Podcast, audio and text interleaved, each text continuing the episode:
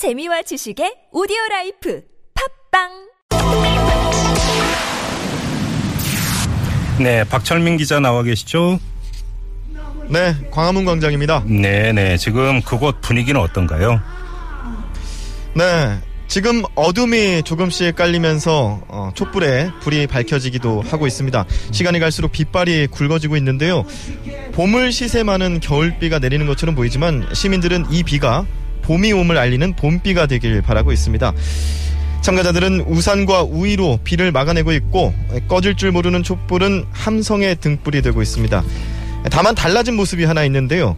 광화문 광장의 집회 공간이 전보다 조금 좁아졌다는 점입니다. 그동안 친박단체의 행진이 서울역 방면으로 진행됐는데 오늘 처음으로 청와대와 헌재 방면으로 진행되면서 이들의 행진로를 확보하기 위해 경찰 차벽이 광화문 광장 쪽으로 가까이 붙었습니다. 네.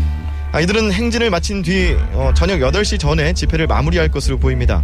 아, 오늘로 18번째를 맞는 촛불 집회는 오후 5시부터 시작됐고요. 촛불 집회 본 집회에 발언에 나선 참가자들은 이 박근혜, 박근혜 대통령이 현재 최후 변론에서 자신의 잘못을 인정하지 않은 것을 지적하면서 이 가짜 뉴스로 진실을 왜곡하며 촛불 전국을 무산시키려는 박근혜 대통령 세력을 규탄한다며 목소리를 높였습니다. 어, 이 자리에서 어, 박원순 서울시장도 오랜만에 무대 위에서 마이크를 잡고 촛불은 국민의 힘이고 촛불은 민주주의이고 촛불은 하나됨이며 촛불은 승리한다며 참가자들에게 힘을 보탰습니다. 네.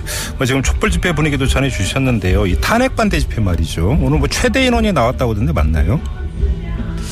네, 최대 인원 500만 명을 주장했습니다. 아, 참가자들은 자유민주주의 수호, 사드 조기 배치 등의 피켓을 들고 탄핵 원천 무효 등의 구호를 외치며 행사에 참여했습니다. 아, 행사 모금함도 등장했고요. 이 모금함은 태극기를 모으는데 쓸 예정이라고 주최 측은 주장했습니다.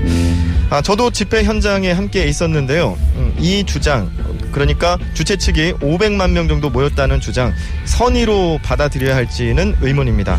네. 현장에서의 태극기 집회는 다소 격양된 모습이 두드러졌고요. 네. 태극기를 흔들면서 외치는 구호에는 야당 의원들을 향해 원색적인 협박을 하는 그런 외침도 있었습니다. 네. 500만 명이라고요? 그렇게 주장했다고요? 네. 예.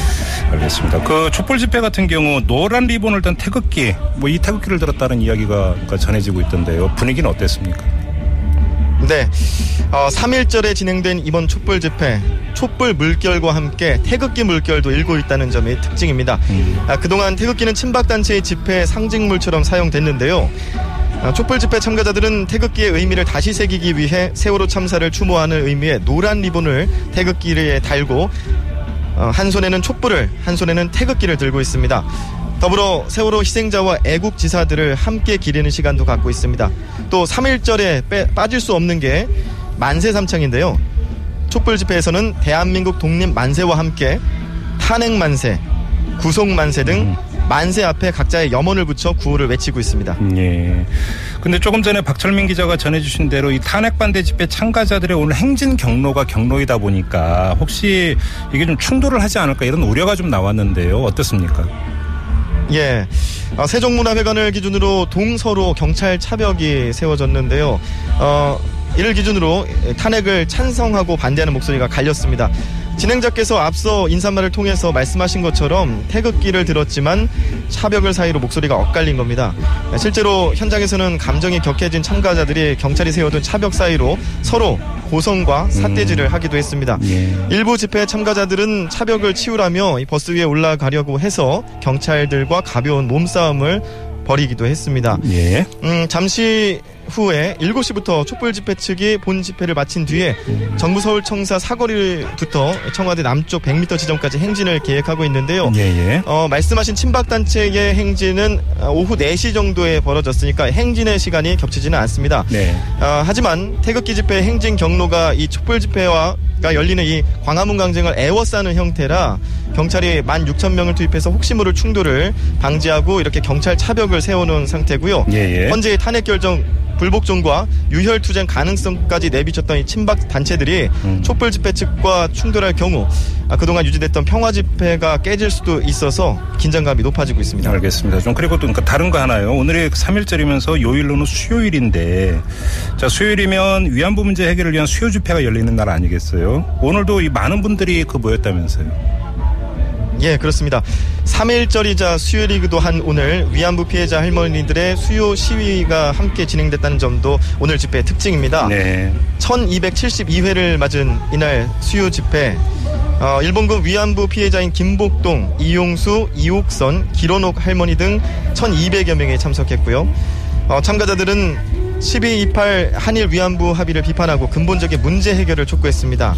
89세 이용수 할머니 이 나라의 주인은 국민이고 대통령은 심부름꾼이라면서 한국에 소녀상을 세울 곳이 없으며 네. 동양 곳곳에 세우겠다라고 말했습니다. 음흠. 또 91세 김복동 할머니는 박근혜 대통령은 소녀상을 철거하고 위안부를 없는 일로 해버렸다고 정부를 비판했습니다. 어, 조금 전 6시에 촛불 집회에서 위안부 피해자 이용수 할머니가 무대 위에 올랐는데요. 역사의 산증인 이용수입니다라고 소개를 해서 참가자들의 네. 환호를 네. 받았습니다. 이용수 할머니는 15살에 위안부에 끌려가 당시에 당했던 일들을 떠올리면서 한일 정부 간의 위안부 문제 합의를 폐기해야 한다고 주장했습니다. 아울러 박근혜 대통령의 탄핵도 함께 목소리를 높였는데요. 끝으로 직접 아리랑을 부르면서 마이크를 내려놓았습니다. 알겠습니다. 자, 광화문 집회 현장에 나가 있는 TBS 박철민 기자와 함께했습니다. 고맙습니다. 고맙습니다. 네.